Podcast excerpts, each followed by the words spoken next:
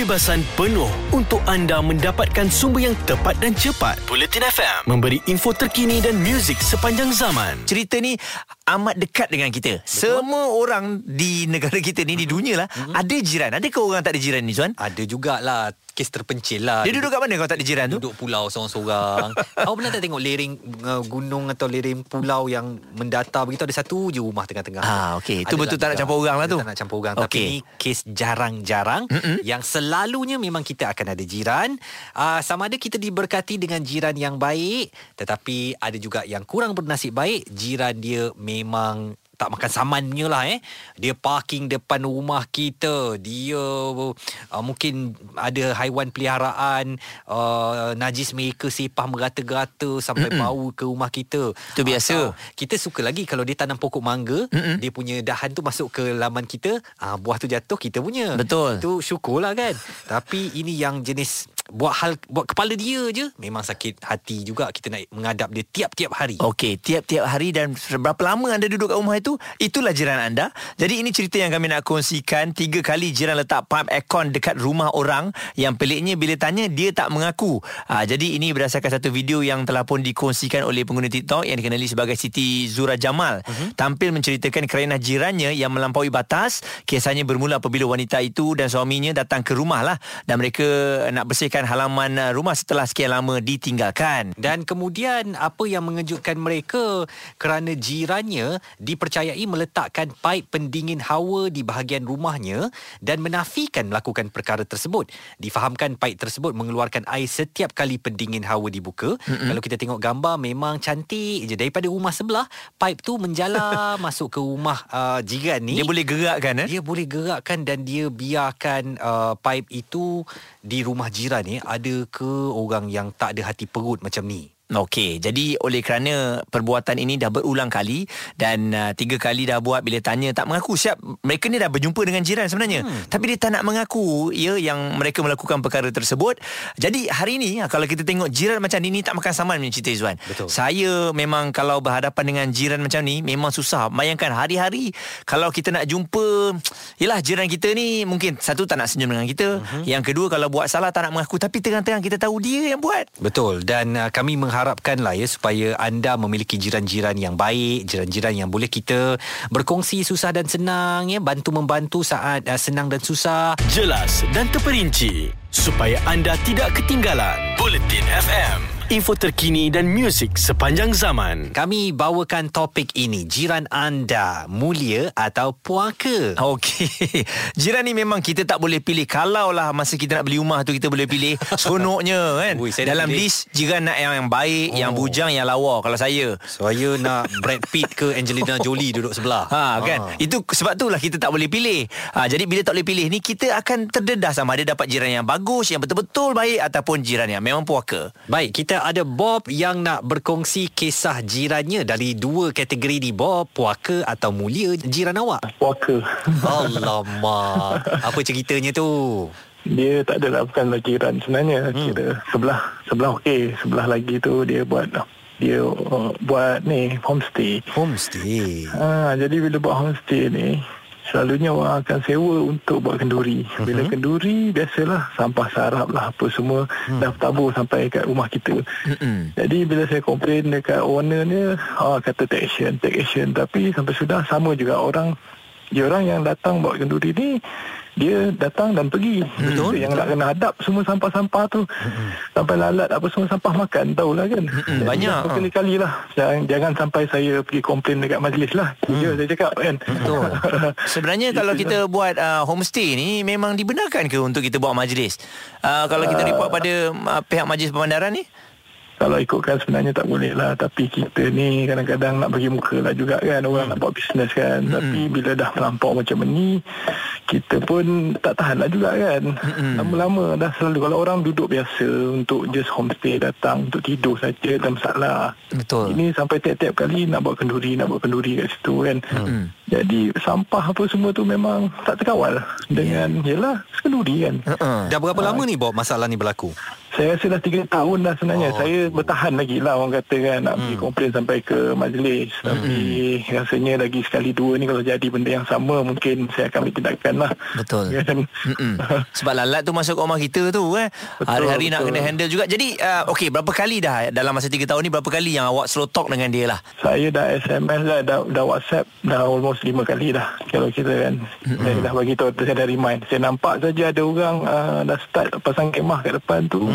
Saya dah cakap please remind diorang untuk take care of diorang punya sampah-sampah semua kan. Tapi sama jugalah berlaku kan. Sama juga berlaku. Jadi lala sekali, ada sekali tu memang saya tak tahan. Saya sendirilah kena pergilah kutip, buang balik lah apa semua kan. Kita pun takkan nak biar kan. Betul. Kita biar pun kita juga yang kena adab benda tu. Ini seronoklah tuan rumah dia sampai-sampai lah dah bersih. Bagus jiran-jiran aku ni. Tak yang orang bagi sewa tu pun ambil hati sikit lah, bayarlah kat jiran yang kutip ni. Betul. Yang tolong-tolong ni kan. Air pun tak ada. Air pun tak ada. Aduh, masalah juga ni. Bukan kalau saya datang homestay tu, saya peduli apa kan? Bukan kawasan rumah aku kan? Betul. Itu yang diorang fikir lah kan. Yelah. Kita tak boleh nak salahkan yang orang duduk tu je lah kan. Sebab diorang pun satu lagi orang kata kita punya pemikiran sendiri lah, pandai-pandai lah sampah clearkan ataupun buang sampah kat tempat yang sesuai lah kan. Sampah kenduri. Baik, ini antara kes yang memang kita sedang hadapi, Izwan. Kadang-kadang sebelah rumah kita tu disewakan. Sakit kepala. Betul. Dan saya pernah ada jiran puaka sekali je. Dia suka letak sebab okey, kejap lagi kongsi. Okey, kejap lagi kita kongsi lah. Ada kepentingan anda di sini untuk mendapatkan berita secara tepat dan pantas. Dua anggota polis maut bertindak atau berlakon sebagai bangsa yang perlu diselamatkan. Operasi mencari dan menyelamat SAR. Bulletin FM, info terkini dan muzik sepanjang zaman. Bicara petang hari ini, saya dan Muaz tanyakan pengalaman anda hidup berjiran dan sama ada diberkati dengan jiran yang mulia atau sayangnya nasib kita mungkin malang sikit kalau dapat jiran yang puaka. Yeah, jiran puaka ni. Jiran ni masalahnya depan, belakang, kiri, kanan tau. Betul. Ada 4 jiran yang kita kena jaga. Dalam Islam 40 pintu kau. 40 pintu tu tak termasuk lagi yang hujung suka jaga tepi kanan orang. Kita tak bagi tahu dia, tapi dia tahu masalah rumah tangga kita. Itulah pasal. Dan kita ada Rol nak berkongsikan jenis jirannya. Apa cerita ni, Rol? Mula-mula jiran saya ni okey lah. Masa dia mula-mula pindah dekat rumah saya, dekat sebelah rumah saya tu. Okey, lepas tu sejak PKP lah hari tu kan, dia belilah kereta baru. So kereta lama dia tu, dia parking depan rumah dia. Kereta baru dia, dia parking depan rumah saya. So jadi saya nak keluar masuk payah. Orang tak cakap dia, banyak cantik kau, bayar saya punya cukai pintu ke? Mula-mula kita pun terpanjat juga kenapa dia buat macam tu kan. Sebab kita nak keluar masuk payah tu semua kan. Kita tegurlah dia, tapi tak makan saman lah. Okey. Jadi kat kawasan dia tu, kat kawasan, maksudnya kat rumah dia tu, dekat kawasan dia tu memang dah tak ada ruang langsung ke? Sampai terpaksa masuk ruang awak? Ada ruang, cuma dia kena parking jauh lah sikit sebenarnya. Jadi mungkin sebab dia tak nak parking jauh, dia buat macam tu. Parking depan rumah saya. Asalnya dia jiran yang baik, Errol? Ya, asal dia baik. Lepas tu dia dah beli kereta sikit. Dia tak baik sikit. Tahu dia jadi macam tu. Manusia berubah kerana kereta Ataupun dia nak tunjuk dengan awak kot. Yelah, dia ada kereta baru kan, kenalah. Kalau parking jauh tak ada jiran yang nampak. Awak pergilah puji sikit. Cantik kereta ni ya. Berapa harganya? Hutang kan? Tak tahu. Jadi kalau lah petang ni, Rul, dia dengar kan, dia dengar apa awak cakap ni kan, apa awak nak bagi tahu kat dia? Saya berharap kalau dia dengar, saya harap dia ubahlah sikap dia tu. Kenalah ada toleransi.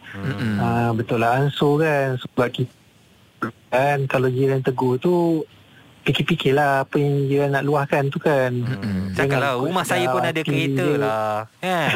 Saya pun nak keluar masuk kan. Okey, Izwan, ini situasi yang memang selalu berlaku. Betul. Terutamanya kalau kat depan ruang rumah kita tu ada tempat yang kosong yang memang, yelah, boleh diletakkan kereta. Dan saya kalau sebagai jiran, saya boleh terima tau kalau dia nak letak kenderaan. Kalau contohnya pada hujung minggu, mungkin anak beranak dia balik ramai-ramai, dia minta izin kita. Boleh tak bang, saya tumpang letak bang, kereta penuh lah, kita mungkin boleh terubat hati sikit sebab depan rumah tak ada apa, saya pun tak keluar mana, tak apalah letak boleh. Betul. Tapi kena ada courtesy lah, minta izin kan. Yelah. Bukan kau main blok rumah aku as if like aku macam akan berkurung dalam rumah tak pergi mana-mana kan. Itu salah ya. Betul. Kita pula yang nak keluar jadi sebersalah. Sebab nak kena minta izin dia pula. Bukan, lepas tu tak tahu ni kereta ni rumah mana ni. Depan ada 10 pintu, kiri kanan ada 5 pintu lagi.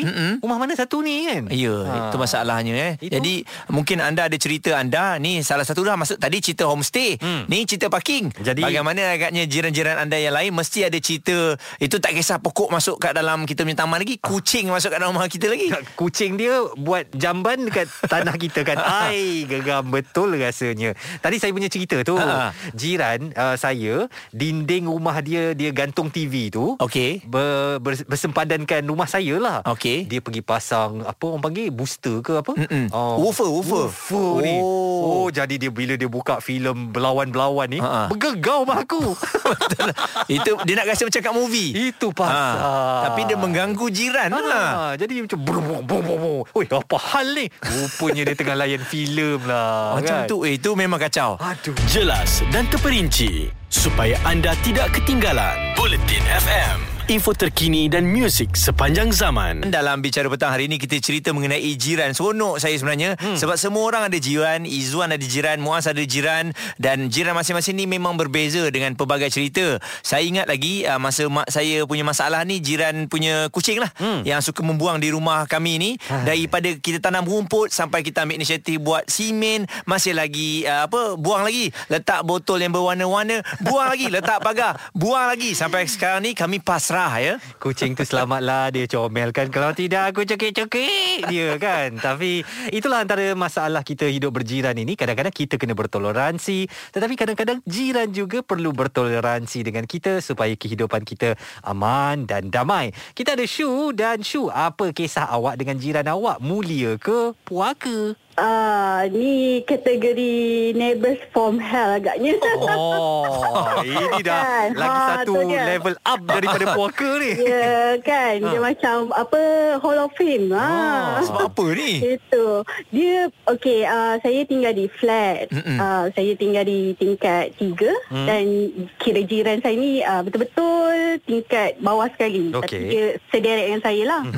So dia memang asal tanah kosong tu dah jadi hak milik dia. Dia kan? Buat apa? Tanam sayur? Dia buat kebun, dia buat apa, tempat beristirahat, buat kenduri, buat rewang, apa saja, memasak kat luar, piknik, bela kucing. Saya rasa dia ada buat nursery juga, tanam pokok-pokok. Meriahnya, walaupun dia ada tanah sikit tu macam-macam dia buat ya. Walaupun ni rumah flat yang mana kalau ikut akta rumah flat lah, rumah tinggi serata, ni kita berkongsi kan. Betul. Itu kawasan bersama. Lepas tu macam satu masalah besar saya ialah saya pasang penapis air dekat saya punya meter air kat bawah. So bila saya nak bersihkan paling kurang sebulan sekali, saya rasa segan, malu, dan rasa macam saya yang bersalah sebab macam awak menceroboh tanah dia saya menceroboh sebabnya dia ubah suai rumah dia sampai meter tu kat dalam rumah dia. Kawasan meter tu. So bila saya nak lepaskan air yang kotor tu, saya tak tahu nak lepaskan kat mana. Lepas tu dia cakap, lepaskan dia kat dalam tandas tu. Tandas rumah dia? Tandas rumah je. Saya macam kita pula yang rasa betul ke apa kita buat ni kan. Macam tu. Wah. Macam ini maksudnya memang dia dah tambak. Awak tak ada berbincang dengan pihak pengurusan ke? Mereka dah banyak kali lah apa ni, sampaikan ada apa, komplain orang lain juga. Dan mereka dimaki. Alamak. Dimaki. Jadinya saya pun dah buat aduan dekat Majlis Perbandaran. Tapi tak ada action lagi lah setakat ni. Tapi makin bermaharaja lela lah gitu. Dia kira dia beli rumah harga tu tapi dah ada tanah kosong tu. Aku suka hatilah, tambah je lah kan. Betul, ini memang banyak berlaku. Betul. Kalau ikut petak tu saiz mungkin 645 square feet. Tapi saya rasa dah, sebab dah siap kebun apa semua, saya tak tahulah berapa square feet dia cover. Sabarlah Syu ya, mudah-mudahan. Tapi dia pernah bagi alasan sebab saya pernah cakap lah macam, oh boleh buat ubah suai macam ni kan. Dia kata, nak buat macam mana ada 13 orang anak. Ah, tak apa, nanti saya beranak 15 orang pula. Jaga-jaga. Saya akan letak apa, air cuci tu, pipe tu, saya letak 5. Biar habis penuh toilet tu. Kan, saya pun macam, oh ni pula alasan. Okey. Jadinya begitulah kisah, antara kisahnya. Sadis. Cerita ni sadis. Dia ada banyak cerita lagi. Betul. Ini baru buku A. Belum B, C, D lagi tau. Boleh buat apa pustakaan. Itulah. Itu dia kisah yang tiga-tiga petang ni. Dua daripada jiran puaka, satu lagi neighbours from hell. Oh, itu dia punya level up tu. Betul. Saya rasa situasi ni memang susah, Izwan. Sebab kita memang tengok kebanyakan rumah yang bertingkat. Apabila yang di bawah sekali ni memang akan ambil peluang renovate rumah. Dia pandai, dia tak akan ambil full batu-bata. Dia letak tiang sikit, letak bumbung sikit, dia buat anjung sikit, lama-kelamaan baru dia tutup kan. Jadi tapi sebenarnya itu memang salah lah. Betul. Ada kepentingan anda di sini untuk mendapatkan berita secara tepat dan pantas. Dua anggota polis maut bertindak atau berlakon sebagai bangsa yang perlu diselamatkan. Operasi mencari dan menyelamat SAR. Bulletin FM, info terkini dan muzik sepanjang zaman. Kami bawakan topik tentang jiran kita. Jiran ni 40 pintu menurut Islam. Dan sama ada kita memiliki jiran-jiran yang mulia atau jiran-jiran yang puaka. Sekarang dalam keadaan semasa ini, saya punya jiran, saya katakan semua mulia-mulia hati. Ya ke? Jaga hati. Betul, takut tak jiran hati. Dengar. Tak, takut jaga hati. Betul-betul, sungguh-sungguh. Dan Muaz pun, jiran atas bawah, kiri kanan, nampaknya baik-baik belaka siap pergi bercuti bersama-sama. Alhamdulillah. Ya, memang sonok jugalah bila kita dapat jiran-jiran yang boleh pergi bercuti sekali. Maksudnya anak-anak pun boleh lepak sekali kan. Betul. Itu adalah rezeki sebenarnya. Betul. Jadi bagaimana pula dengan anda? Tadi ada ramai yang hantarkan bercerita mengenai masalah jiran parking. Ini belum cerita masalah rumah yang bertingkat ni, Izwan. Betul. Berebut parking pun bergaduh juga ya. Betul. Dan saya ingat lagi, saya pernah ada jiran yang memang langsung tak nak bertegur orang. Ini yang kita tegur dia tapi dia buat tak tahu je. Amboi. Sakit hati Izwan. Dia mungkin ingat awak terlalu handsome untuk dia kan. Terlalu mencabar kehanseman dia tu. Wah. Dia sombong tu kan. Mungkin.